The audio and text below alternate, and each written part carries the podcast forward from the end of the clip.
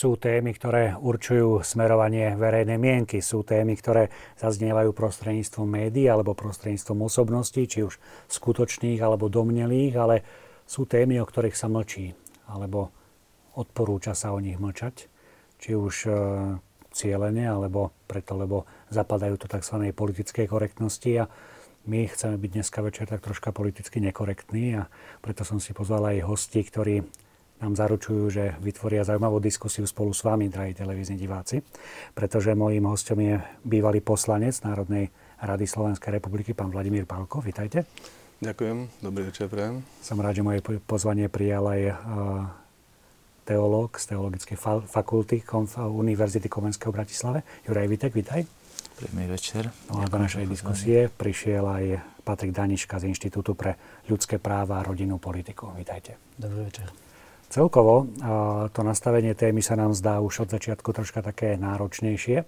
Samozrejme, že do našej diskusie budeme radi, ak sa zapojíte aj vy. Ak nám napíšete e-mail na známu adresu samarizavinačtvlux.sk alebo SMS-kou prostredníctvom vašich mobilov 0905 60 20 60, takže mobil 0905 60 20 60 alebo e-mail samarizavinačtvlux.sk. A ja sa priznám, že keď som rozmýšľal o tejto téme, tak mne veľmi vhod prišiel práve taký tip, ktorý mi poslal Juraj a on mi poslal jeden z takých videoklipov, ktorý bol taký zvláštny a hovorí, pozri sa na to, je to zaujímavé. Spieva v ňom Giuseppe Povia. A je to pieseň, ktorú Giuseppe priniesol na známy festival Sanremo v roku 2009 a vyvolal obrovské polemiky.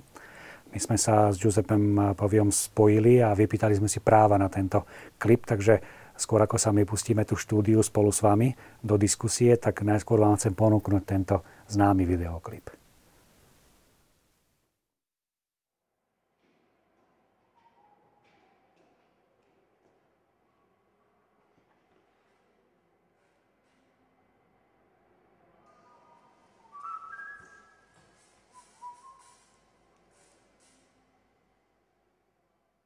Luca era gay e adesso sta con lei. Luca parla con il cuore in mano. Luca dice sono un altro uomo. Luca dice, prima di raccontare il mio cambiamento sessuale, volevo chiarire che anche se credo in Dio, non mi riconosco nel pensiero dell'uomo che su questo argomento è diviso. Non sono andato da psicologi, psichiatri, preti o scienziati. Sono andato nel mio passato, ho scavato e ho capito tante cose di me. Mia madre mi ha voluto troppo bene, un bene diventato ossessione, piena delle sue convinzioni. Ed io non respiravo per le sue attenzioni. Mio padre non prendeva decisioni ed io non ci riuscivo mai a parlare. Stava fuori tutto il giorno per lavoro. Io avevo l'impressione che non fosse troppo vero. Mamma infatti chiese la separazione. Avevo 12 anni non capivo bene, mio padre disse è la giusta soluzione e dopo poco tempo cominciò a bere. Mamma mi parlava sempre male di papà, mi diceva non sposarti mai per carità. Delle mie amiche era gelosa, morbosa e la mia identità era sempre più confusa. Luca era gay e adesso sta con lei. Luca parla con il cuore in mano. Luca dice sono un altro uomo.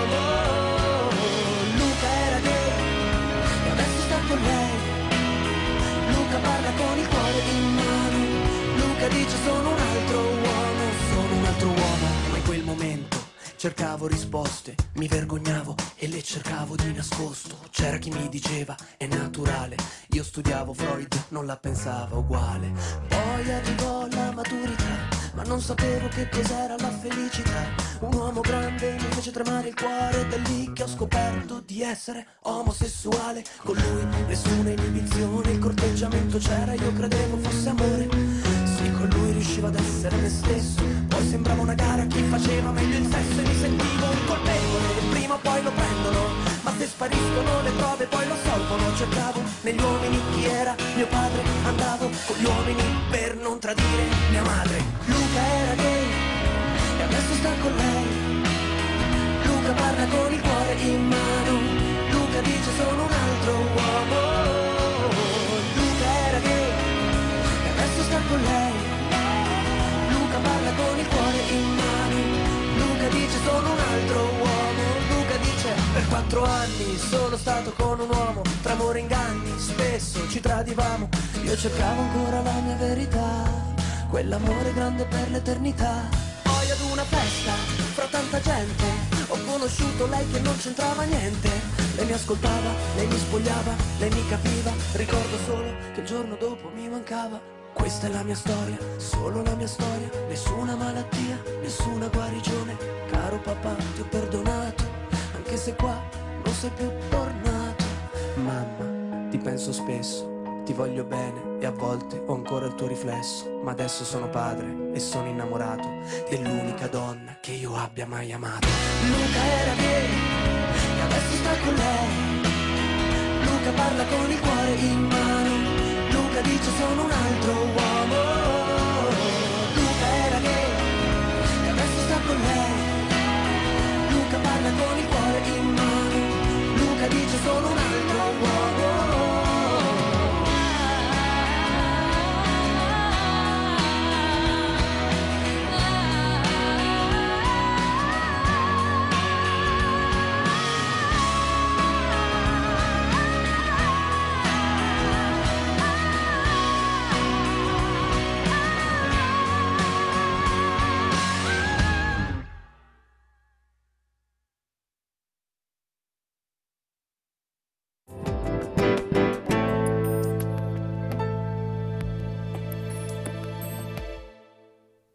Ďakujeme Giuseppemu za to, že nám poskytol do nášho vysielania tento svoj klip. Uh, Taliani radi diskutujú a naozaj potom jeho vystúpení na Sanreme sa spustila obrovská lavína diskusie, ale nebola to diskusia, ktorá by bola korektná. Bola to diskusia, ktorá sa ho snažila ukameňovať. Boli sme toho svetkami porta porta, ale on dokázal pomerne pokojne a vecne argumentovať. Takže dostávame sa k určitým témam, ktoré zdá sa, že namiesto toho, aby vyvolali diskusiu, tak vyvolávajú obrovské polemiky. Juraj, ako si vnímal uh, tento klip a možno celú tú situáciu okolo Giuseppeho? No. no mňa to zaujalo práve preto, že som vedel, že vzhľadom na to, že sme trošku poznali tú situáciu v Taliansku a sa mi to zdalo byť odvážne a sám som bol zvedavý, že či to niečo vyvolá alebo nevyvolá. V podstate je to jeden z názorov jeho pre divákov je možno dobre vysvetliť, že táto pesnička v podstate vznikla na základe určitej skutočnej udalosti, že on na ceste vlakom s istým chlapcom, ktorý sa volal Massimo, nevolal sa Luka podľa všetkého, mu vyrozprával tento svoj príbeh a keďže ho poznal ako speváka, ktorý má trošičku vplyv aj na, na verejnú mienku, tak mu to proste vyrozprával. No a Giuseppe Povi a urobil z toho potom takúto, eh, takúto pieseň. A zvláštne je na tom to, že teda, eh, keďže to má svoj základ, bez toho, aby sme zjednodušovali, že takýto príbeh má povedzme, že každý človek, ktorý je gay, určite nie, to by bolo veľké zjednodušenie, ale vôbec je to skúsenosť jedného konkrétneho človeka a teda zaznela v piesni a spoločnosť sa proti tomu postavila, tak v podstate to znovu len potvrdilo to, že, že teda v tej spoločnosti niečo neúplne sedí, keď istý názor alebo istá skúsenosť, na isté prežívanie, keď zaznie vo verejnom diskurze, tak sa stáva v podstate predmetom určitého linčovania, čo môžeme v prípade Giuseppe Poviu spokojne povedať, keď vidíme, že niektoré mesta ho napríklad ani nepustia, e, aby mal koncert v ich meste v Taliansku a podobne.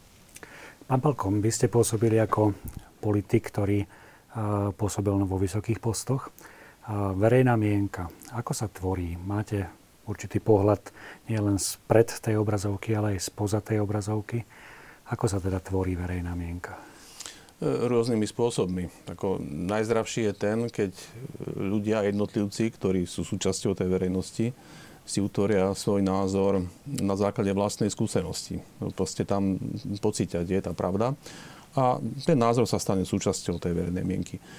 Eh, len veľakrát častejšie sa verejná mienka utvára na základe eh, tvorcov verejnej mienky. Proste sú ľudia, ktorí sú výraznými tvorcami verejnej mienky, ovplyvňujú iných. Napríklad môžeme hovoriť o umení ako veľmi dôležitom faktore. Umenie je schopné vyvolovať emócie, predáva určité príbehy, ktoré chytia ľudí za srdce. Oni si potom ten názor z tých príbehov, to poučenie z tých príbehov e, ako zoberú za svoj. Problém je v tom, že niekedy ten príbeh je falošný. On, on nie je pravdivý, je v rozpore s realitou. A niekedy môže byť zase pravdivý a je, je teda ako reálny. Um, ďalej e, sú profesionálni tvorcovia, verejné mienke to sú médiá. Samozrejme, veľmi sa hovorí o objektivite médií, médiá sa radi vydávajú za objektívne, ale ten subjektívny faktor je tam strašne silný a niekedy je to jediný rozhodujúci faktor.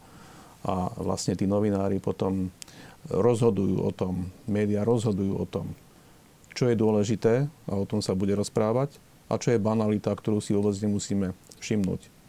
A niekedy po desaťročiach sa ukáže, že to bolo presne naopak. Hej, že banality sa vydávali za dôležité správy a to, čo bolo dôležité, a nakoniec sa to ukázalo, tak to sa potláčalo. Čiže takto prebieha tvorba verejnej mienky. A ten, ten, ten rozdiel, tie roztvorené nožnice medzi tou e, realitou a tým, čo sa podsúva ako niečo, čo je strašne dôležité, pritom nie je, tak ten môže trvať 10 ročia, môže narastať. Ale ne, nemôže narastať do nekonečna. Raz sa, raz sa to musí zrútiť, to je potom nejaký revolučný moment a vtedy sa zrazu tá verejná mienka zmení. Všetko je inak. Zažili sme to v 89. Áno. Vy ako politik ste určite prichádzali do kontaktu práve s tými opinion makermi, to znamená tí, ktorí vytvárajú tú mienku. Boli ste ako politik možno pripravovaní na určité politické vystúpenia pred kamerou alebo niekde, kde sa tvorila tá verejná mienka, bolo ju treba vyslovene tvoriť? E, samozrejme, že kto chce byť v politike, tak je dobre, keď sa naučí nejaké triky, grify a tak ďalej, ale Nemyslím si, že to je to najdôležitejšie, pretože niekedy môžete byť dosť dlho v politike a byť úspešný a pôsobiť presvedčivo a po 20 rokoch sa môže ukázať zrazu v takom nejakom revolučnom momente, že 20 rokov ste hlásali veci, ktoré proste neboli pravdivé a že ste sa vlastne milili. Dôležité je nejak stále cítiť, že kde, kde je tá pravda a kam ten vývoj ide naozaj a nie, nie prispôsobovať sa médiám. Um, pre kresťanského politika Najskôr som to nevedel, že tak to bude, ale potom som pochopil, že to je proste nevyhnutnosť. Ak si chce udržať integritu, tak musel bojovať s médiami. No proste, proste musel. To je osud e, e, politikov, ktorí chcú zostať ako kresťanskými politikmi. Dobre, vrátime sa ešte tejto myšlienke. Pán Daniška, e, váš inštitút sa venuje témam, ktoré sú asi v tejto oblasti, o ktorej hovoríme. Ako máte vy skúsenosť verejnou mienkou alebo s tým, čo sa vydáva ako verejná mienka? Tak ja si myslím, častokrát sa stretnem s tým, že ľudia si niečo myslia, ani nevedia poriadne, prečo si to myslia. Skrátka, nasali to niekde z, nejakej, z nejakého okolia, z tej kultúry, v ktorej žijú. Hej? Že podľa mňa strašne silný faktor, ktorý ovplyvňuje to, čo si ľudia myslia, je, je kultúra, v ktorej žijú a tú kultúru spolu vytvárajú rôzne, e, rôzne vplyvy. Hej, že už boli spomenuté napríklad médiá, e, umenie, ale a napríklad aj právo e, formuje kultúru, církev alebo rôzne iné inštitúcie, ktoré sú zdrojom nejakého intelektuálneho bohatstva a tak ďalej. A spoločne vytvárajú nejaký, tieto všetky vplyvy nejako, nejako tú, tú verejnú mienku alebo tú kultúru formujú a z tej kultúry potom vyplýva aj tá verejná mienka. A moja taká skúsenosť je, že napríklad na tie povedzme kon, eticky kontroverzné alebo, alebo diskutované témy, je to častokrát tak, že čas spoločnosti si niečo myslí, aj na čas si myslí niečo iné, aj keď žijú v tej istej kultúre, hej, ale majú za sebou e, možnosť, časť ľudí má za sebou možnosť akoby aj takého alternatívneho Eh, poznania alebo alternatívnej skúsenosti nejakého, nejakého eh, normatívneho systému, ako je napríklad práve to učenie cirkvy, ktoré som spomínal, alebo to môže byť nejaká, nejaká vzdelanosť alebo niečo podobné, že sú ochotní alebo že sú schopní odolávať Eh, určitým takým tým rýchlým zmenám verejnej mienky, eh, ktoré ľudia, ktorí nie sú nejako ukotvení, nemajú za sebou nejakú inú inštitúciu alebo skúsenosť alebo niečo podobné, čo by dokázal, vďaka ktoré by dokázali robiť opozíciu, ísť proti prúdu tomu mainstreamovému, tak tomu mainstreamovému prúdu podláhnu. Takže moja taká skúsenosť je, že častokrát e, ľudia nasávajú z tej kultúry a nechajú sa ovplyvniť médiami, častokrát aj veľmi povrchnými názormi, hlavne takí, ktorí nie sú nejako ukotvení v nejakých, nemajú tie, tie také, také možnosti uh, si ten uh, názor konfrontovať. v našej spoločnosti, ozvlášť na Slovensku, je silná skupina ľudí, a to sú veriaci ľudia, najmä kresťania a katolíci, ktorí majú za sebou aj určitý iný by som povedal, zdroj bohatstva intelektuálneho, a to je to učenie cirkvy, ktorého viac či menej čerpáme a ktoré nám, ktoré nás pomáha, ktoré nám pomáha akoby odolávať veľmi takým povrchným zmenám verejnej mienky a kultúry. Takže toto je taká moja skúsenosť, že, že aj keď povedzme, že mainstream je nejako názorovo formovaný, tak sú ľudia, ktorí majú opačný názor. Častokrát je to práve dôsledkom toho, že že nie sú odkazaní pri tvorbe tej verejnej mienky čisto len na tie médiá alebo na nejakú tú popkultúru, v ktorej žijú. Juraj, ty sa venuješ e, výchove mladých ľudí, prednášaš filozofiu. Nechýba mladým ľuďom dnes taký absolútne základ, taký background na to, aby boli schopní potom stavať v tej diskusii? Alebo ako, ako vnímaš dnes? Lebo pravdepodobne e, nám začína haprovať e, to, ten základ, na ktorom môžeme potom asi tú diskusiu stavať.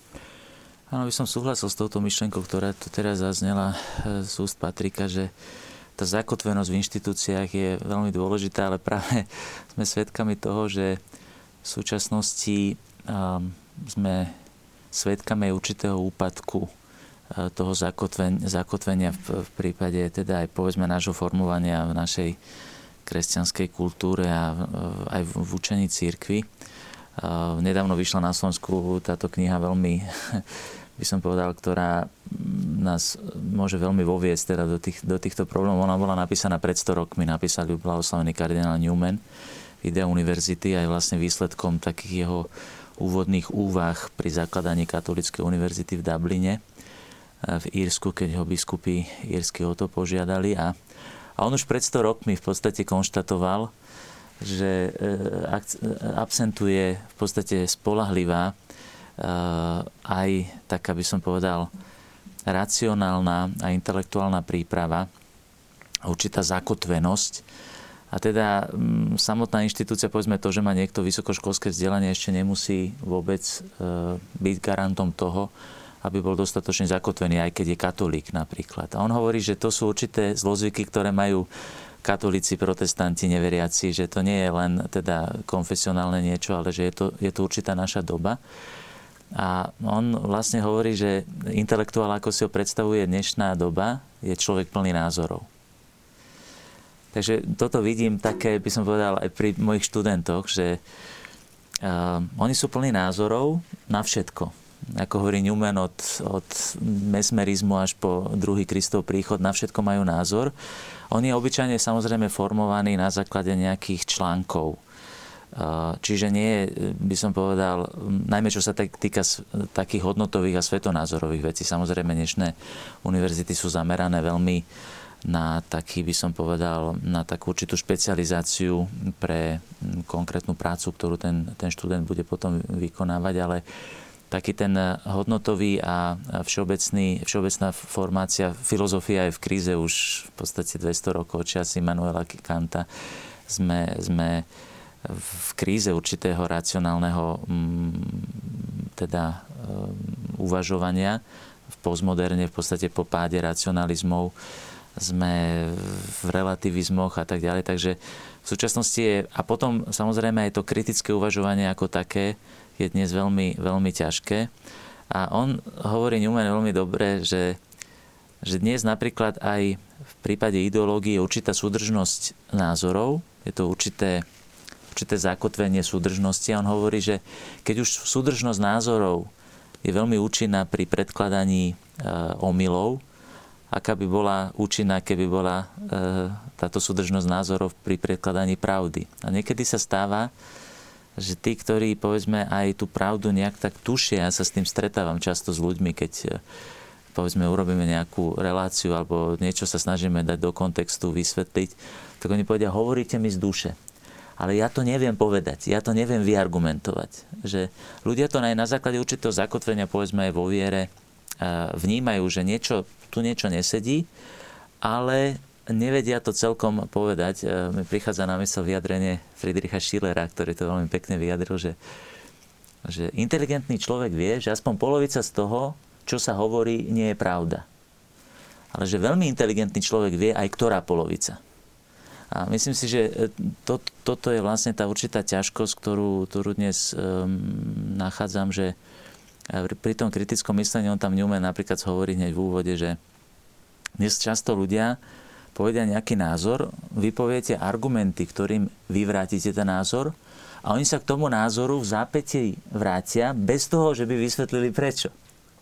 Čiže zdá sa, že e, ľudia si častokrát povedzme protirečia, ja to vidím aj na skúškach, prídu mi študent mi povie, teraz odpovede, on povie, milíš sa a vyargumentujem mu, že prečo sa milí. A on povie, no ale ja som to tak myslel. Čiže máme určitú, určitú ťažkosť vôbec aj vyjadriť e, tú myšlienku a byť, by som povedal, že koherentný v tom myslení. Takže už sa nás zapájajú naši diváci. Dobrý večer, teším sa na dnešnú diskusiu, tak ako pravidelne, ale dnes, keď je hosťom pán Pálko, tak ešte viac. Pán Pálko chýba. Jeho priamy pohľad na súčasné dianie je výnimočný, samozrejme. Aj ostatní hostia sú výborní. S pozdravom Juraj. Takže pán Pálko, ja si pamätám veľmi dobre na taký váš zaujímavý pohľad na to, ako to celé vzniklo práve po, po páde komunizmu, keď hovoríte o vzniku tej idei čiernej totality lebo našim, našou úlohou dneska nie je plakať nad témami a nemožnosťami, ale skôr analyzovať tú situáciu. A mne sa veľmi páčila práve tá analýza, že, že toto nám niekedy chýba, hoci ste neboli ešte vtedy v politike. Ako teda, skúsme to divákom troška priblížiť, že, že ako, ste, ako ste to vnímali z pohľadu toho historického vývoja? Áno, bavíme sa o tom pojme, o tej nálepke čierna totalita, ktorá sa nalepila na vtedy vznikajúce, vznikajúcu kresťanskú stranu na, na KDH začiatkom roku 1990 pred parlamentnými voľbami. V politike som bol ako úplne radový, radový člen KDH, úplne neznámy. A e, spomínam si, aký to bol veľký paradox. E, viete, ten november 89 a jeho ten zamatový duch, nenásilný a taký veľmi, veľmi nežný, ten vlastne vznikol z toho, čo mu dala tajná církev v tom období predtým. Ehm, sviečková manifestácia 25. marca 1988, tá vlastne ehm, dala ehm, potom o rok novembru ten toho nenásilného ducha, toho kresťanského ducha, trúfam si povedať. A keď sa vrátime k, novem, k 25. marcu, tak vlastne on bol prejavom toho, že E, jediná zložka spoločnosti, ktorá dokázala dať zápasu za slobodu a teda odporu voči komunizmu masový charakter, tak to boli kresťania. Isté, že boli aj ľudia, ktorí boli, e, ktorí boli za slobodu a odporovali komunizmu, ktorí neboli kresťanmi, ale oni boli skôr jednotlivci. Čiže boli to kresťania, ktorí boli tou e, rozhodujúcou zložkou v tom zápase. Keď sme hovorili o tom, že o médiách, čo médiá zatajujú, čo médiá forsírujú, povedal niekto za tých posledných 27 rokov, ktoré ubehli od, e, od novembra, že teda za, to, za toho komunizmu to boli kresťania, ktorí boli masovou e, zložkou odporu voči komunizmu, to, to ako keby z dejín ako vypadlo. To keby sme si my kresťania nepovedali medzi sebou, tak to nikto nespomenie. Že? A to bol ten paradox, že zrazu z tejto úlohy tých, ktorí boli oceňovaní, že áno, bolo to fajn tá sviečková vďaka nej bola november, prešlo len pár mesiacov od novembra 89 a už v takom apríli 90 zrazu ten, ten zápas, že demokratická verejnosť versus komunizmus sa úplne zmenil na zápas proti KDH. Zrazu bolo treba potlačať KDH. Bol to zápas medzi liberálnejšou VPN a tým konzervatívnym kresťanským KDH. A zrazu unizono aj z tej komunistickej strany, aj z tej VPN sa začali ozývať hlasy, ale pozor, KDH to nie sú tí, to už neboli tí dobrí kresťania, ktorí boli dobrí v zápase s komunizmom, ale oni sú hrozbou. Oni sú to hrozbou, oni sú hrozbou pre demokraciu a slobodu. Oni sú tá čierna totalita. Že? A Boli tam konkrétne toto, argumenty, alebo bolo tam to... neboli žiadne argumenty. To bolo takéto, takéto podsúvanie. A tam sa vlastne zrodilo, e, tam, tam som prvýkrát celý pocitil tú, tú metódu e, neblahých tvorcov verejnej mienky a tej nepravej verejnej mienky, e, ktorí vlastne vydávali niečo, čo bol normálny kresťanský postoj za niečo, čo je extrémne a fundamentalistické. Áno, to je, to je častá metóda v odkresťančovaní spoločnosti a v tej celkovej výmene morálky, že niečo, čo vlastne s čím väčšina spoločnosti súhlasí a rada by to zachovala, tak je, je, je demonizované a označované za niečo, čo je extrémne. Áno. A e, tá propaganda ďalej hovorí, že vlastne e, tí ľudia, ktorí sú za tie konzervatívne názory, že oni nie sú väčšina, aj keď sú, čo sa dá štatisticky odmerať, ale že oni sú vlastne menšina. To je menšina, ktorá je nebezpečná, ktorú treba čo najviac ako zatláčať.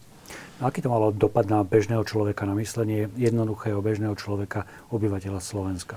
Tak e, samozrejme malo to vtedy, v tom 90. aj politický dopad, lebo mm, kresťanských demokratov to poškodilo v tých voľbách. Nehovorím, že to bola jediná, e, jediný dôvod, prečo tie voľby nevyhrali v 90. a prečo skončili na druhom mieste. Boli aj iné dôvody. Ale toto bol jeden, jeden z dôvodov. Tam sa potom ustálila, ustálilo také nejaké pravidlo, že No, kresťania v politike sú dobrí na to, aby teraz sa zasadzovali v takých situáciách, ktoré sú, ako, kde ide trošku okrek a ktoré sú riskantné. A keď napomôžu v prekonaní krízy, či už to bolo povedzme za toho, e, ešte za komunizmu, alebo potom, keď sme museli sa vysporiadať s tým obdobím tej medzinárodnej izolácie Slovenska e, súvisiace s vládami Vladimíra Mečiara, a keď bolo po kríze, tak potom už zase bolo teda, že no tak kresťania v politike, no do úzadia, do úzadia a vlád, budeme vládnuť my, liberáli. Takže toto sa ustalilo ako také, ako také pravidlo. E, ďalší dôvod. Vždy, keď boli nejaké také významnejšie politické zápasy, tak médiá sa snažili vytvoriť taký zase úplne falošný dojem, že no v podstate môžete si vybrať len medzi niečím, čo je také, že postkomunistické, áno, so všetkou tou biedou, korupcie a tak ďalej. A na strane druhej, čo je liberálne, sekulárne, áno, až extrémne liberálne. A nič tretieho medzi tým akože nemôže, nemôže byť. Pán Danička, máte pocit, že toto, čo hovorí pán Pálko, môže mať určitý vplyv aj na témy, ktoré sa snažíte vydostať do spoločnosti, že uh, nahlodáva to stále uh, tú dušu na Slovensku? Uh, určite áno. A podľa mňa, čo možno Mm, o, tak určite áno, pretože veď KDH reprezentovalo aj určité hodnoty v politike, o, ktoré sa možno práve vďaka o, tomu, že bolo akoby odstavované, nedostali, nebola taká možnosť ich povedzme presadiť v takej miere, ako, ako by to bolo inak možné.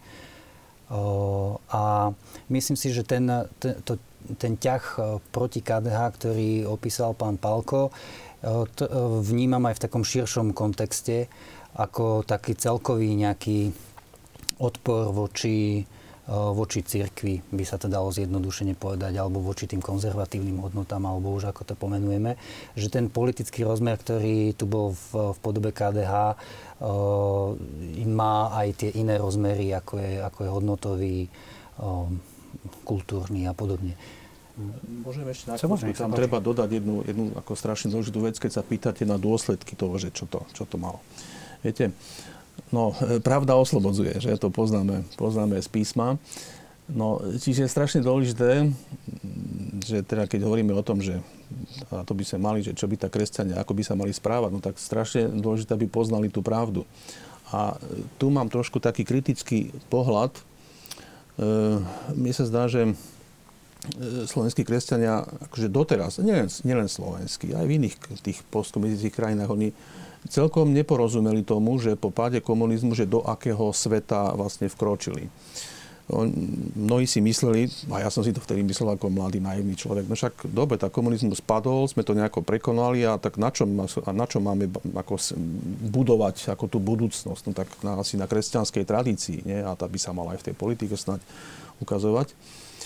A, a to sme ešte vtedy netušili, že jaké, jaké silné e, zmeny v mentalite spoločnosti sa medzi tým ako presadili e, za tých 40 rokov ktoré nesúviseli špecificky s tým e, sovietským typom komunizmu, ktorý tu bol, ale e, ktorí súviseli proste s tou celkovou veľkou antropologickou, socialistickou, ľavicovou revolúciou, e, ktorá prebiehala v skutočnosti nielen na tom komunistickom sovietskom východe, ale aj na tom západe. A ktorý sa netýkal až tak tej ekonomickej ekonomických otázok, ale týka sa vlastne kultúry, kultúry života. že čo je, čo je, čo, aká je správna morálka, jak sa má človek správať v manželstve, um, aký má byť sexuálny život, čo je, čo je správne, čo je nesprávne ako, či sa ľudský život má ochraňovať v ranných štádiách, e, v tehotenstve alebo teda v neskorých štádiách, e, keď je človek starý, to znamená, ako je to s potratmi, ako je to s eutanáziom a, a tak ďalej a tak ďalej. Na týchto otázkach totižto lavica začala budovať svoju politickú budúcnosť už dávno, pred polstoročím, najmä na západe, keď videla, že no, ten sovietský typ komunizmu, ten sa neujme, ten už je v kríze. A toto sú tie, tie otázky, ktoré ktoré sme nečakali, že tak silno budú nastolené a smerom zo západu. Eh, a slovenskí kresťania si stále mysleli, a najmä teda v tom KDH vznikla potom taká otázka, že do Paroma, prečo my vlastne na tomto kresťanskom Slovensku, ktoré je kresťanskejšie ako také, povedzme, Nemecko, prečo my nemáme 40% vo voľbách? Nepochopili jednu základnú vec, že eh, tie strany, ktoré vznikli v eh, západnej Európe po druhej svetovej vojne, ako kresťanské strany a mali aj to káčko v názve, že oni za tých 40 rokov sa čiastočne alebo úplne odkresťančili. A že v podstate my, KDH, sme boli iná strana. Naozaj sme to mysleli akože vážne s tými kresťanskými princípami, že sa ich budeme držať a tam na západe už dávno nie. Um, a toto ešte niektorí kresťania nepochopili doteraz, po 27 rokoch. Rád by som pripomenul Ehm, kardinál Joachim Meissner nedávno zosnuli, to je veľká postava katolíckej cirkvi. On povedal už pred mnohými, mnohými rokmi o nemeckej situácii. Povedal, že veď, prosím vás, CDU nie je kresťanská strana. Áno? A kresťanská strana v takej spoločnosti, ako je Nemecko, ak chce byť naozaj kresťanskou, no tak jednoducho nemôže zvíťaziť vo voľbách, pretože na to nie je dosť kresťanských e, voličov. Um, to znamená, že kresťanské demokracie sa dávno odkresťančili a ako to bude s kresťanskou politikou v tej východnej Európe, ktorá má za sebou tú skúsenosť komunizmu, to je ešte otvorená otázka, ale tiež tá situácia tam nie je kto vie aká. Dobre. Pán Vanička, vy keď prídete s témami, ktorým sa venuje váš inštitút, chcete ich nejako prezentovať ste vnímaní ako určitý exot, alebo ako ste vnímaní, povedzme, v médiách, alebo uh, ste partnerom pre, povedzme, pre opozičný názor tomu, čo vy prezentujete, alebo ako to vnímate? Či vás berú seriózne hey, hey, ako partnera? Um, moja skúsenosť nie je úplne negatívna, by som povedal. Uh, asi by som to rozdelil na to, že či tá téma ako taká je vnímaná ako seriózny oponent. Uh, to by som povedal, že skôr nie. Že keď je napríklad uh, v tých v mainstreamových médiách, e, keď si vezmete, že chcú informovať napríklad o problematike definície manželstva, e, vezmem si, tak e, tie mainstreamové médiá sa skôr prikláňajú k názoru, že sa snažia nejakým spôsobom akoby pretlačať ten názor na zmenu definície manželstva. Hej? Čiže neberú to klasické vnímanie manželstva ako skutočnú alternatívu, alternatívu rovnocennú, ale v konkrétnych e, polemických diskusiách e, sa teda stáva to, že dostanú aj rovnaký priestor, alebo, alebo už keď volajú konkrétneho človeka, tak už určitú, určitú formálnu rovnosť e, povedzme, že dajú. Nie vždy, napríklad konkrétne v tejto téme definície manželstva počas uh, diskusí o referende nebola veľmi korektná diskusia v médiách uh, myslím v tých mainstreamových médiách. Jednak uh, nebol dávaný dostatočný priestor, boli vytlačané určité aktivity, ktoré by sa prirodzene za normálnych okolností dostali do médií a podobne. Čiže v tomto konkrétnom prípade to nebolo tak, ale napríklad čo sa týka problematiky národných pochodov za život, tak minimálne spravodajstvo o týchto, o týchto pochodoch bolo korektné, ale bolo nedostatočné. Hej, že na takú veľkú udalosť, aká to bola, tak kebyže to je nejaká iná téma, ktorou by aj tí liberálni novinári viacej žili, že by, že by sa s ňou stotožňovali, tak to pokrytie by bolo ďaleko výraznejšie. Čiže nemyslím si, že by, že by nebrali mňa alebo mm, alebo iných ľudí, ktorí sa zapájajú do diskusie ako za, za partnerov do diskusie. Ale, ale súčasne si myslím, že, že, to je, že to je s cieľom akoby že je tam nejaký taký ťah na to meniť názor ľudí na túto vec. A samozrejme určité formáty televízne alebo, alebo diskusné si vyžadujú nevyhnutne názorové oponenta, takže tam ten priestor samozrejme daný je. Nám reagujú diváci. Dobrý večer. Všimol som si, že novinári v našich verejnoprávnych médiách len neinformujú, ale zároveň nám aj podsúvajú určitú ideológiu. Ako je to možné? Kto im dal také oprávnenie alebo krytie, aby to mohli robiť? To, že to robia komerčné médiá, to sa ešte dá pochopiť, ale ako je možné, že to robia verejnoprávne médiá? A hovorí sa, alebo teda hovoríme o tých témach, ktoré spomíname. Máte tento pocit, alebo ako máte skúsenosť?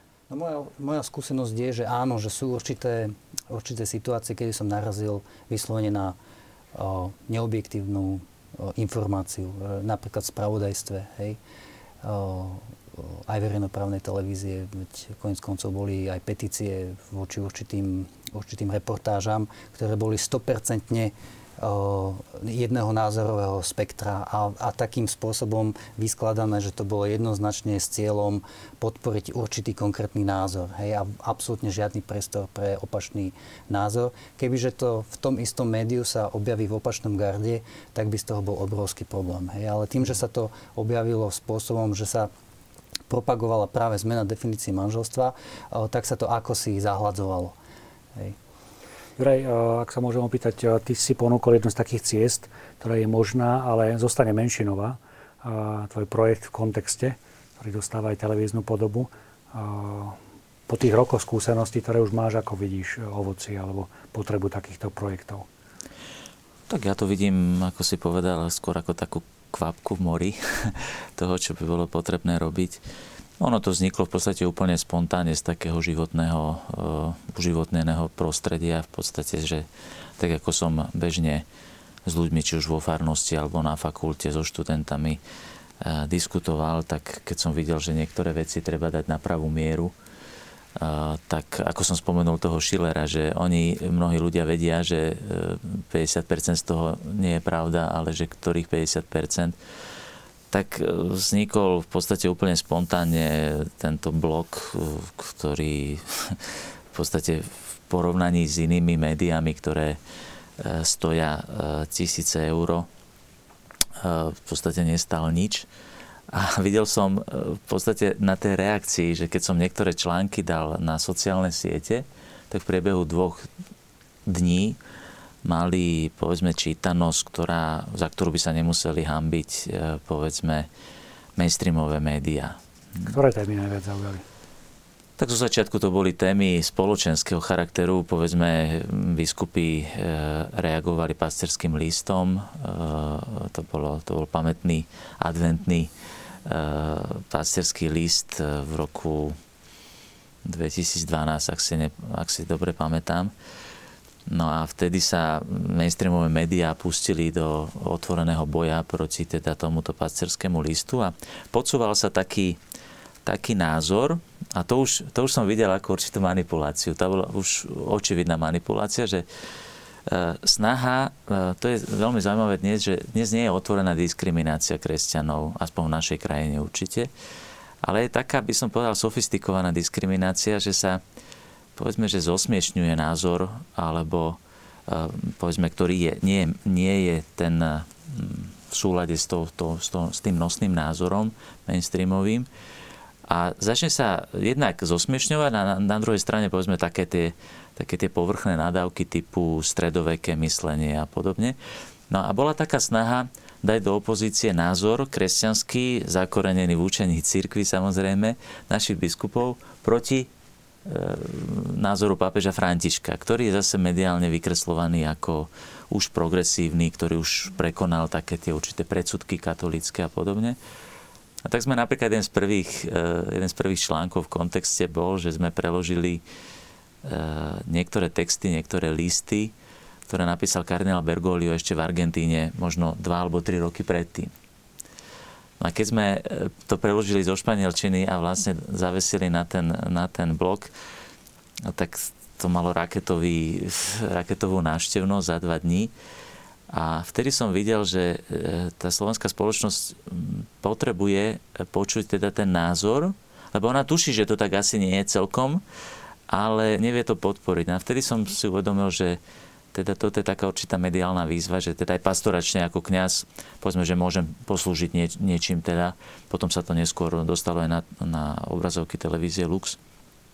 A teda sme zapojili do toho aj viacerých mojich kolegov, kňazov, aj teda akademikov. A ukazuje sa to dodnes ako veľmi úspešný projekt, že to je, mm, lebo na jednej strane mm, je pravda, že povedzme, že liberálne médiá pred, predstavujú, niekedy podsúvajú, niekedy to nerobia ani, ja by som nepovedal, že to vždy robia vedome, Niekedy to je len obyčajná neprofesionalita tých, tých novinárov, lebo novinár je nútený, povedzme, každý deň dávať texty. A e, vyžaduje si to aj určitú profesionalitu z jeho strany, že by si mal naštudovať niektoré veci. Samozrejme, to je inak taký zaujímavý fenomén, že e, keďže sa dnes vytvára e, verejná mienka najmä zo strany médií, a tak sa v podstate stávajú veľkými odborníkmi na všetko novinári, ktorí po väčšine nikto z nich nevyštudoval e, nič, čo by sa netýkalo novinárčiny. Áno, čiže nie sú to odborníci v akékoľvek oblasti. A teda sú to články, ktoré tým pádom sa dostávajú len určit, na určitú úroveň a teda nemusí to byť len zlá vôľa toho novinára. Je to jednoducho jeho nekompetentnosť. On sa snaží samozrejme Eh, kontaktovať eh, ľudí, ktorí z danej oblasti sú odborníci a aby sa vyjadrili, ale už ten článok a už ten spôsob, akým predkladá tú tému, už je jeho a jeho videnie reality, ktoré je samozrejme oklieštené. Je to určitá, by som to nazval, že zjednodušená názorová klíma. No a práve e, ten projekt v kontexte e, je v podstate klasickým, vo filozofii tomu hovoríme hermeneutickým prístupom. Je to určitá hermeneutika, ktorá sa snaží interpretovať určité fakty v širších súvislostiach. A to je práve to, čo som spomínal aj tu na v tej idei univerzity, ale čo spomínal aj Patrik na začiatku, že tá určitá ukotvenosť v určitej, by som povedal, že už aj vekmi overenej múdrosti ktorá sa potom prevteluje do inštitúcií, povedzme univerzitných a tak ďalej, ale čo je to učenie cirkvi, že máme určitú skúsenosť, ktorá už trvá stáročia. A teda potom môžeme byť určitým spôsobom aj odolní voči tým zmenám. Len problém je v tom, no, keď pán Palko hovoril o tom, že ako si slovenská spoločnosť neuvedomila, že po po revolúcii nastáva, e, sa presadili dosť rýchlo názory, ktoré by sme neboli čakali, že sa tak veľmi rýchlo presadia. My, ktorí sme žili na západe práve v tom období, v 90. rokoch, ja som potom sa vrátil do Talianska ešte aj neskôr, tak my sme to tam mali možnosť vidieť, že o čom je diskusia povedzme v talianskej spoločnosti alebo francúzskej alebo v nemeckej spoločnosti v tých 90. rokoch a kde sme my Napríklad pre mňa totálny šok bol, keď som prišiel do Talianska v 96. roku, išiel som sa v nedelu prejsť po ľudovom námestí po Piazza del Popolo a videl som tam transparenty, nielen, že, že Lenina, ale Stalinové transparenty. A mňa to úžasne v mojej naivite oslovilo, že som sa išiel opýtať tam tých ľudí, že či natáčajú nejaký film o komunizme, lebo ja pochádzam z komunistickej krajiny. A oni tak sa ohradili, že no è una manifestazione regolare del Partito Comunista Italiano, že to je normálna manifestácia komunistickej strany Talianska. Ja som zostal taký šokovaný, že vlastne v e, určité ideológie e, pretrvávali a pretrvávajú povedzme v západnom svete v úplne iných farbách, pretože mnohé ideológie, ktoré sa dnes akože povedia, že čo katolíci robia v humbug okolo gender ideológie a tak ďalej. V podstate to vzkriesenie Engelsových myšlienok,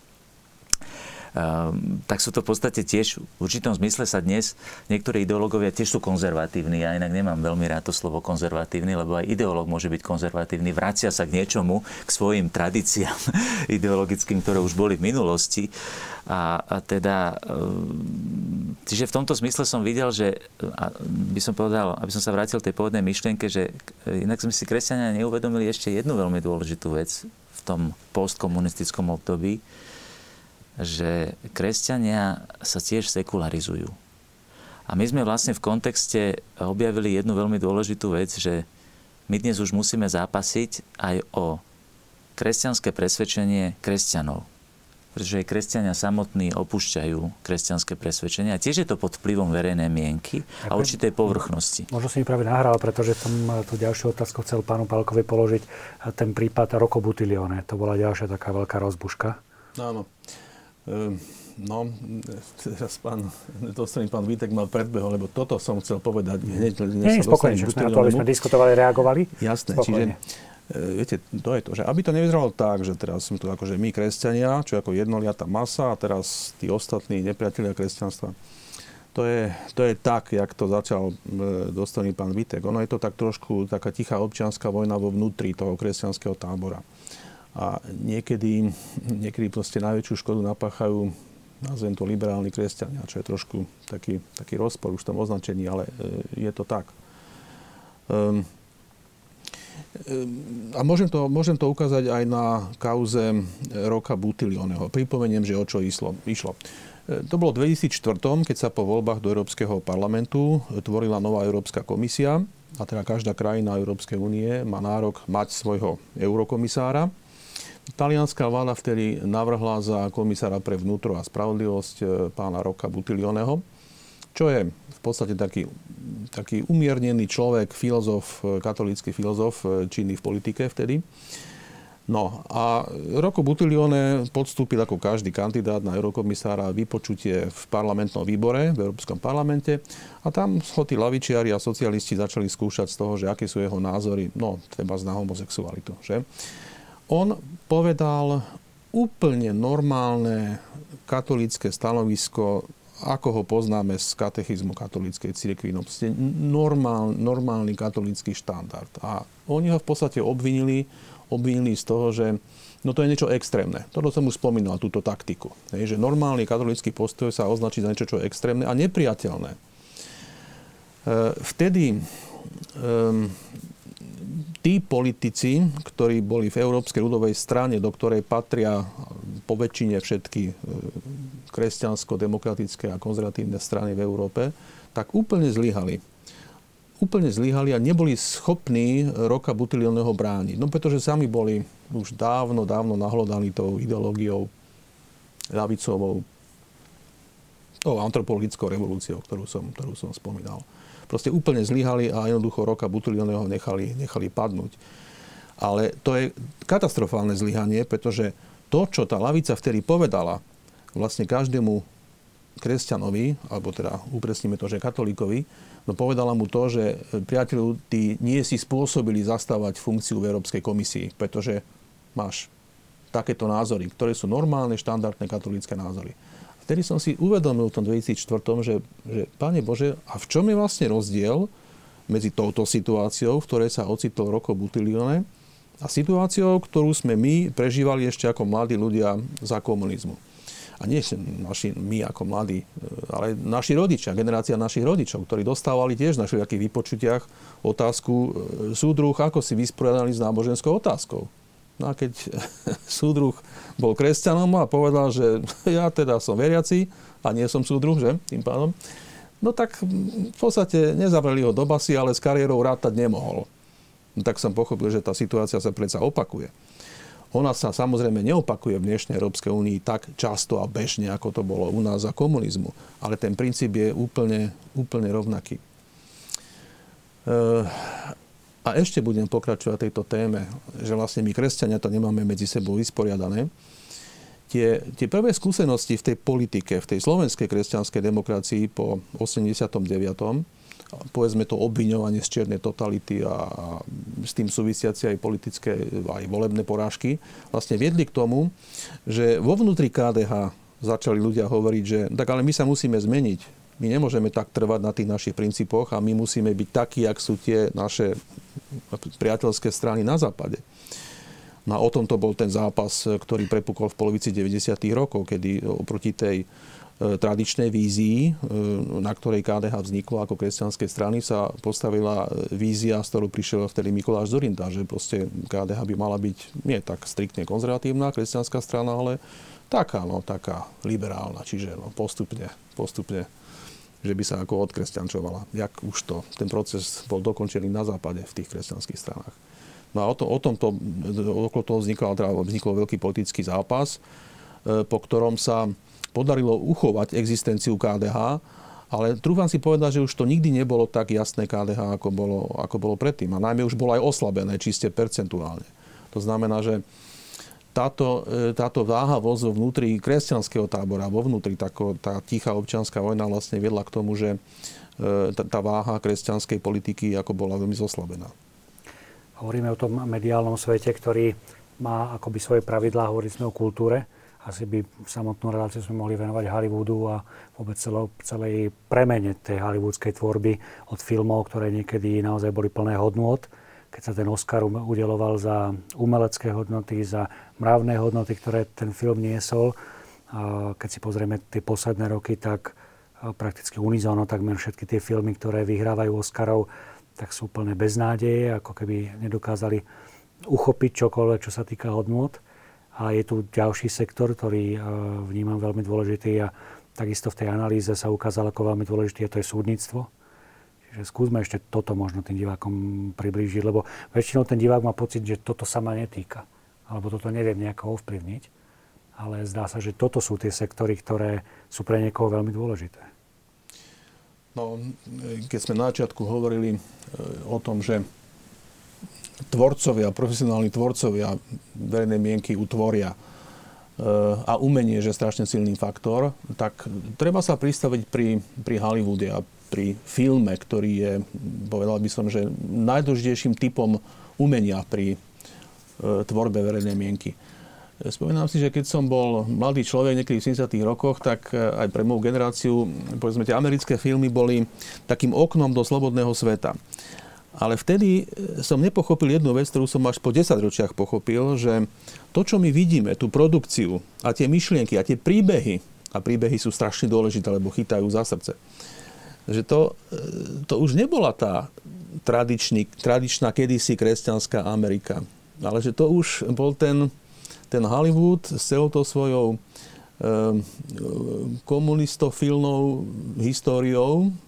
Strašne veľa komunistov bolo medzi tvorcami filmov v, v Hollywoode v 40. a 50. rokoch. E, ale že vlastne, že vlastne to, čo my vidíme, to už je tvorba, e, ktorá, je, ktorá podsúva lavicové myšlienky a lavicové ideológie. A samozrejme, ten vývoj ide strašne stále dopredu. E, čiže keď sa bavíme o tých témach, ako je rodina, manželstvo, ochrana života a tak ďalej, tak my vidíme jasne jednu vec, že v tom, v tom Hollywoode vznikali za posledné dekády filmy, ktoré, ktorých cieľom bolo, bola práve určitá indoktriná, indoktrinácia e, divákov. Hej.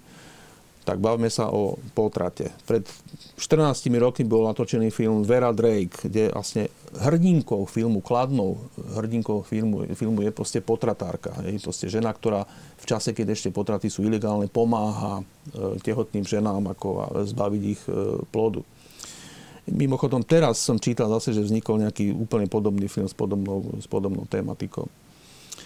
E, pred desiatimi rokmi známy film uh, uh, Brokeback Mountain, ktorý, ktorý istým spôsobom romantizoval. Ktorý dokonca získal Oscara. Ako... Mám taký mm. pocit, áno. A romantizoval vlastne vzťah medzi, erotický vzťah medzi mno, dvomi mužmi.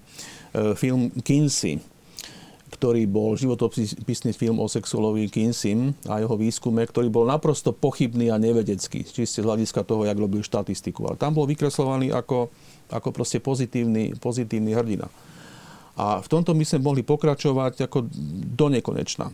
Čiže to je, to je tá tvorba verejnej mienky, ktorá je podstatne dôležitejšia ešte ako tá politika, lebo politika príde vždy až v tom závere, keď sa už menia zákony v parlamente. Najprv sa musí meniť verejná mienka a tam rozhodujú, rozhoduje filozofia, média, akadémia, vysokoškolskí vedci alebo niekedy pseudovedci a umenie, ako napríklad ten Hollywood. Ako máte skúsenosť vy? Ja by som možno na to nadviazal. Mi beha porozumie taká spomienka, ako som s kamarátmi raz debatil. A jeden z tých kamarátov hovorí, že jeho brat už uh, začal bývať s priateľkou, čiže sa to akože ten ich vzťah posúva ďalej.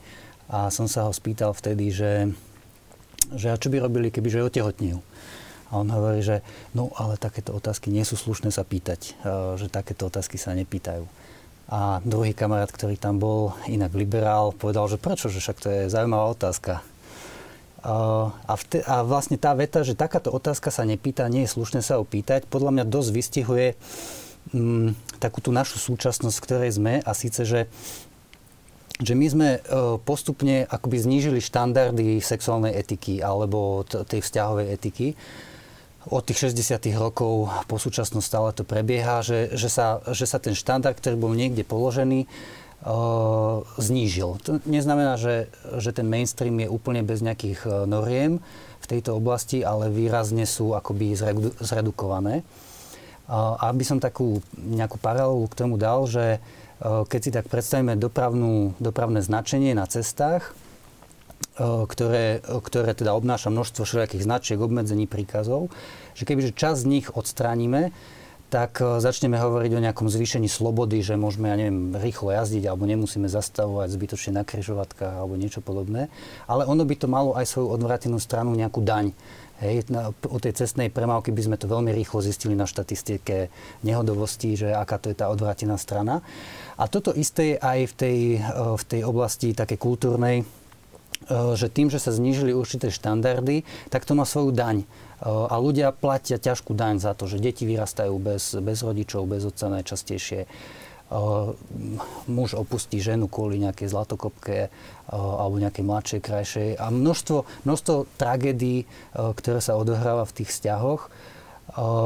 A o tomto ale nie je slušné hovoriť. Hej, mm. že, že toto nie je slušné na toto upozorňovať, povedať, že, že toto je vlastne odvratená strana toho zníženia štandardu. Čiže aj ten Hollywood, aj, tý, aj ten mainstream, ako si velebí to, to zoškrtanie noriem, ako nejaké os, oslobodenie sa, ale odmieta, odmieta uh, hovoriť aj o tom B a o, tom, o, o, tých, o tej dani, ktorá sa za to musí platiť. Mm.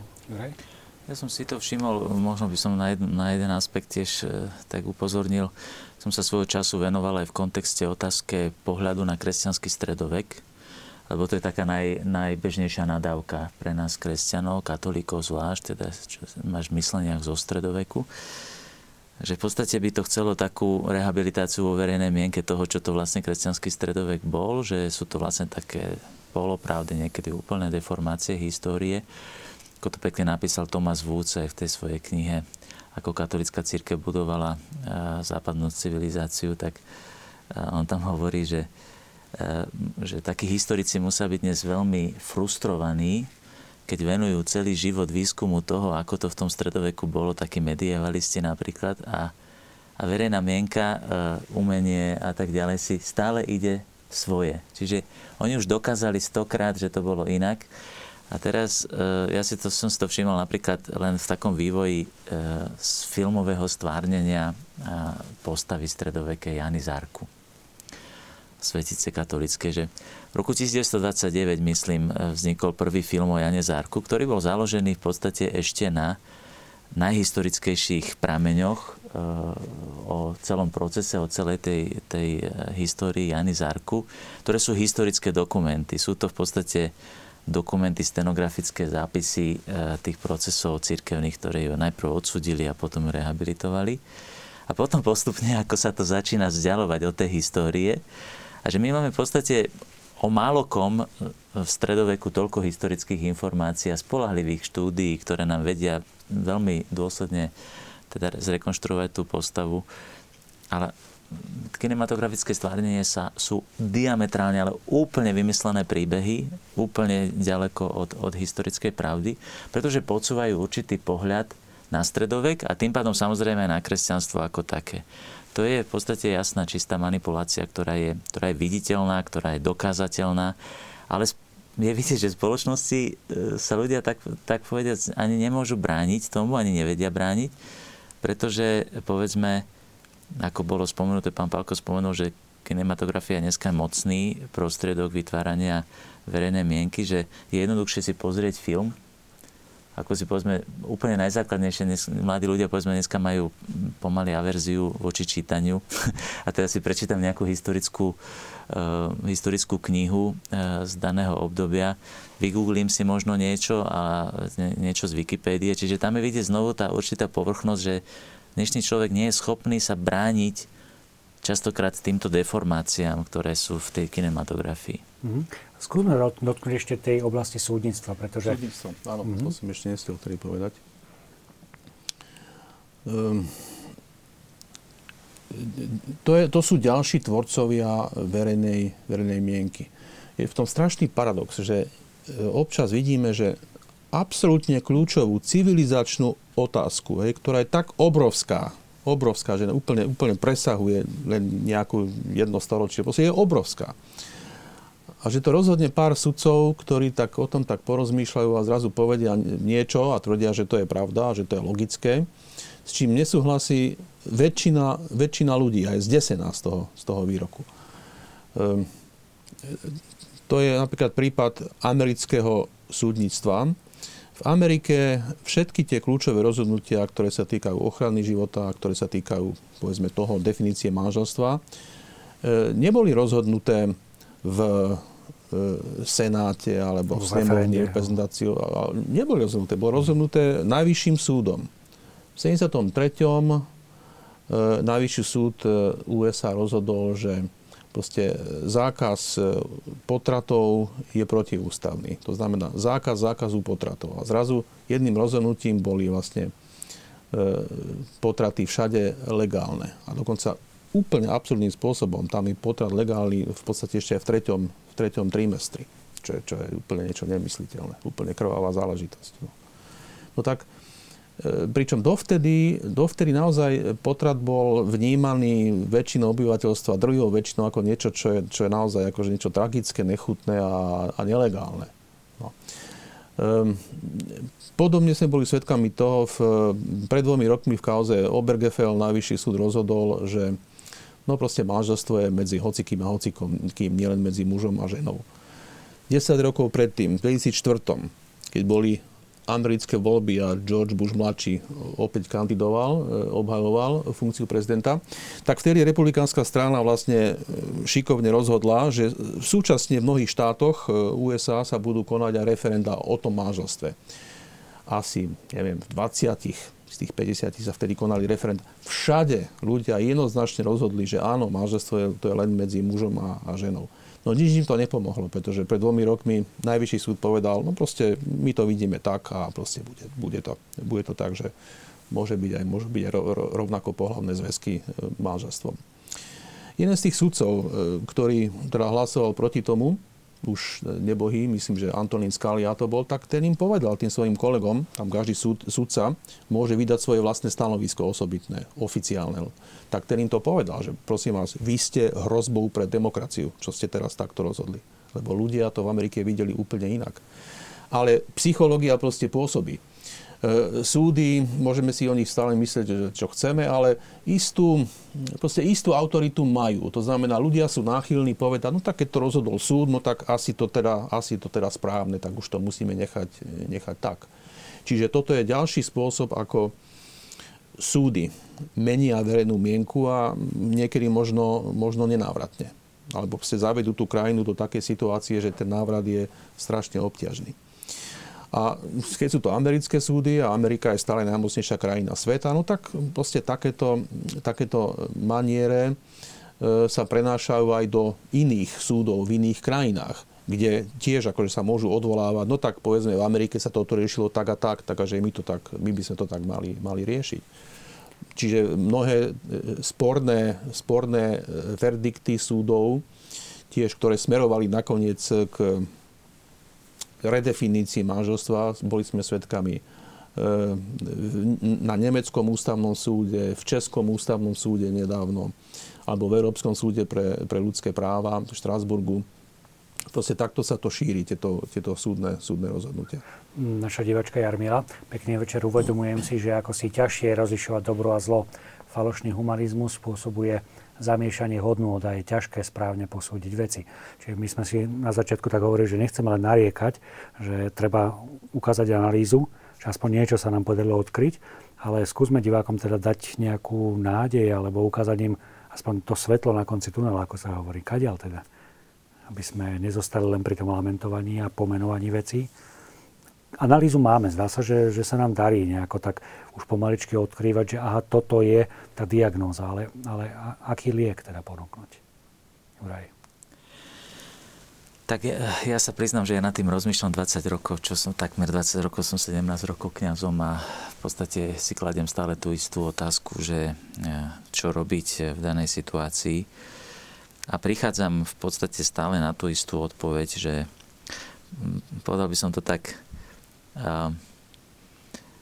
takým príbehom, ktorý nám rozprával raz jeden náš spolubrat verbista, že ho zavolali ho kde si krstiť pretože tam išlo o nejakú dedinu, kde sa venovali pltníctvu už celé generácie no a robili o ňom dokument o tom pltníkovi a medzi, medzi tým teda sa stalo to, že sa mu narodil syn a mali ho pokrstiť. Na toho kniaza zavolali teda pri tejto príležitosti a on sa mal stať súčasťou toho dokumentu, ten krst.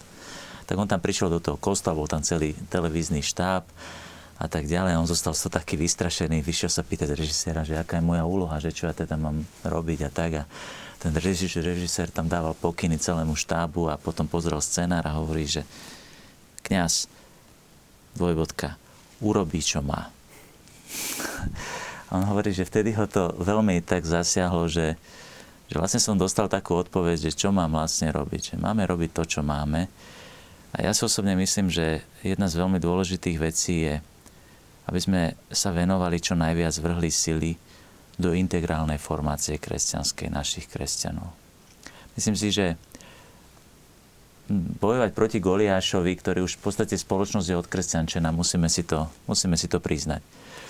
Je to tak, je tu ten mainstream, ktorý už nie je, by som povedal, že e, kresťanský a začína byť skôr kresťanstvo nepriateľský. Postupne, stále viac. A teda mm, ja by som dal ako odpoveď ako kňaz, ako, ako kresťan, e, e, ktorú mi dáva Sveté písmo, že toto všetko sa stane, aby ste vydali svedectvo. Teda mm, mali sme teraz nádhernú udalosť historickú aj blahorečenia Donatitusa Zemana, ktorý v podstate tiež takýmto svetkom uprostred konkrétnej kresťanstvo nepriateľskej ideológie. A Don Titus Zeman čo robil?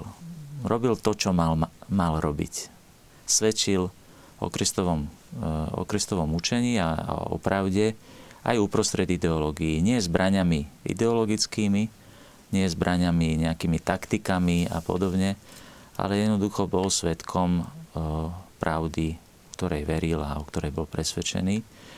A to je zaujímavé, že eh, my máme svedčiť. To, či presvedčíme, to už nie je celkom na nás, ale máme svedčiť. No to svedectvo má, má, má teda tu byť, ale aby sme mohli svedčiť, musíme byť najprv sami presvedčení.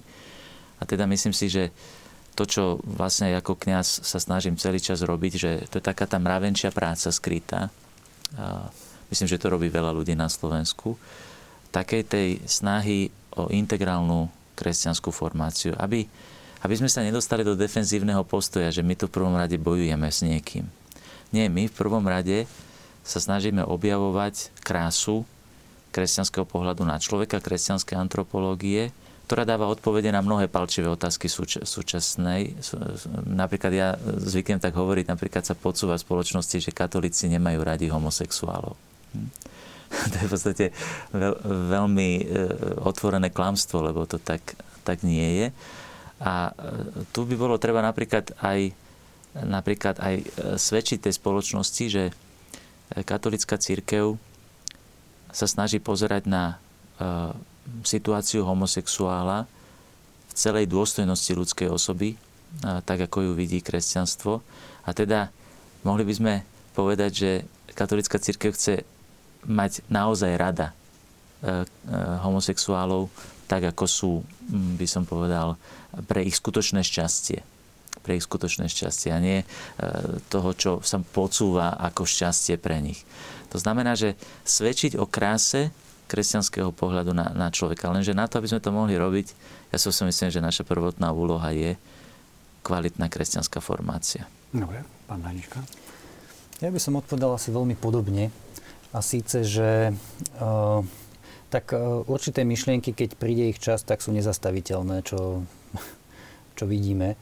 a možno naozaj nie, nie je v našich silách, aby sme ich pohotovo okamžite nejakým spôsobom pretlačili silou, ale aby sme vytvárali také ostrovčeky pozitívnej deviácie, ktoré, ktoré si zachovajú zdravý rozum a povedú tú diskusiu alebo budú ukazovať to svetlo alebo, alebo pravdu, alebo už ako by sme to povedali, na dané, na dané témy a rozširovali sa. Hej, pracovali na tom, že, že toto budú odovzdávať ďalej a tie ostrovčeky pozitívnej deviácie budú, budú sa rozvíjať a dúfajúc, že skôr či neskôr príde znova doba, keď sa oni stanú tým, tým činiteľom, ktorý bude utvárať tú dominantnú kultúru, vďaka ktorej potom už celá tá spoločnosť, celá tá kultúra, povedzme, nasiakne naplno tou tými skutočnými hodnotami. Čiže toto si myslím, že v súčasnosti je naša úloha okrem samozrejme množstva iných vecí, ktoré robiť, ale taká naozaj systémová a dlhodobá práca na tom, aby sme, aby sme zachovali to, čo je pravdivé a rozvíjali to a odozdávali ďalej. Hm, pán Palka, vy ste taký optimista? Um, no, som trošku optimista, aj keď myslím si, že ešte dlho budeme, budeme prehrávať ale v zásade som optimista. A ak by som mal povedať pár nejakých posledných dojmov, že teda čo, ako by sme mali pôsobiť, tak um, no, prvá vec, vždycky treba poznať pravdu, aká je tá situácia. Že? A poznať pravdu to už je potom polovica riešenia. Keď nepoznáme pravdu, tak budeme do nekonečna, do nekonečna tápať. No, tak situácia je taká, aká je. Možno na Slovensku nie je až taká, že spoločnosť je odkresťančená aj z veľkej časti, možno z, väč- z väčšiny Áno, z väčšiny od kresťančina, ale stále je tu ako veľmi veľa, veľmi veľa kresťanov, ktorí sú schopní, sú potenciálne, sú schopní niečo, niečo urobiť, aj keď to možno zatiaľ tak nevyzerá. Keď to vyjadril Ferko Mučka, no. že, že máme tu nadkritickú menšinu. Áno, áno, áno, že ona, má, ona je menšina, ale má dosť veľký vplyv na spoločnosť. E, treba, treba si uvedomiť, že predsa možno aj, je možné aj výťaziť v čiastko, čiastkových bitkách. V takých tých veľkých etických otázkach e, Pozrite sa, v Polsku sa napríklad dosiahlo, e, podarilo v ochrane života dosiahnuť veľký zvrat. Ano, ako, čo sa týka ochrany nenarodených, tak tam, kedy si tam boli ešte teraz čas komunizmu, potraty úplne akože v podstate na požiadanie, no tak to sa úplne zmenilo. A teraz e, potrat je vo väčšine, druhej väčšine prípadov ako nelegálna záležitosť. To znamená, že je možné vyťaziť. Treba, si to, treba to mať na pamäti. Nie sme teda len prekáž, k prehrám ako odsudení. Um, no a potom skúsme sa, skúsme sa pozerať e, na to, čo sa, na tú situáciu, do ktorej sme sa dostali. A to hovorím teda aj našej generácii. No tak no tak možno sme si to tak trošku aj zaslúžili. Áno, keď sa tak pozeráme na to, že ak sme tú situáciu videli, keď sme boli mladí, keď sme mali 20, no tak ani moja generácia nie je, nie je bez viny. No tak mm, dobre, skúsme, skúsme ako veci, veci nejak začať naprávať. Možno na toto celé je, aby sme, aby sme mali za čo, za čo zabojovať ešte mám takú, takú potrebu vypovedať jednu vec, že e, ne, nepodľahníme nejakému apokalyptickému videniu, to znamená, že no tak je to už také zlé a naozaj nie je to bohoviaké, že už vlastne to sú známky konca sveta a už vlastne už len čakajeme na ten koniec sveta a ten Boží súd. A, lebo nevieme, že čo sú tie posledné dní, či to ešte je rok, alebo ešte 500 rokov, alebo to proste nevieme. E, totiž to, v tej situácii, v ktorej sme, je aj také isté, isté riziko, že si môžem povedať, že tak je to také zlé, že v podstate a všetci nám len krivdia my robíme len dobre a všetci nám krivdia. Niekedy, sa vyho- niekedy nerobíme až tak dobre, ale sa vyhovárame, že tí iní nám krivdia. Aj toto treba mať na pamäti, aj to sa stáva. No a predsa len ne, nevidíme definitívne ten zápas, ktorý prebieha, že to sme my versus oni. Jednak je to aj vo našom vnútri, ako sme už viackrát povedali, ten, ten, ten paradox a tie, to, tie protirečenia. A jednak e, snažme sa vždy komunikovať aj s tými druhými, aj keď máme pocit, že to je niekedy úplne beznádejné. Lebo aj to je tiež taká moja osobná skúsenosť. Niekedy tí druhí ako idú proti nám a hovoria veci, ktoré nie sú pravda, aj, aj o nás, ale niekedy sú situácie, keď môžu byť pre nás určitým zrkadlom, možno nevedomým, hej, v ktorom môžeme vidieť, že kde my sme trošku, trošku ako neboli, neboli správni a neboli pravdiví. Aj to sa stáva. Takže komunikujeme, komunikujeme aj s tými druhými, kedy sa len dá. Ďakujem veľmi pekne, aby som tu uzavrel našu diskusiu, pretože hoci hm, diváci sa zapájali do našej diskusie, neostáva až taký veľký priestor, lebo myslím si, že ak chceme naozaj vypovedať niekedy myšlienky, tak je lepšie ich neprerušiť, ale možno je to prísľub práve pre ďalšiu diskusiu, stretnúť sa takto o čase, alebo teda počase opäť a nadviazať na to, pretože ešte stále ostalo aj v scenári veľa toho nevypovedaného. Takže ďakujem vám veľmi pekne za to, že ste si našli čas, že ste si našli čas na našich divákov a verím teda, že takáto alebo podobná diskusia bude aj na obrazovkách televízie Lux pokračovať. Takže ďakujem veľmi pekne a niekedy zase dovidenia. Ďakujem. Dovidenia.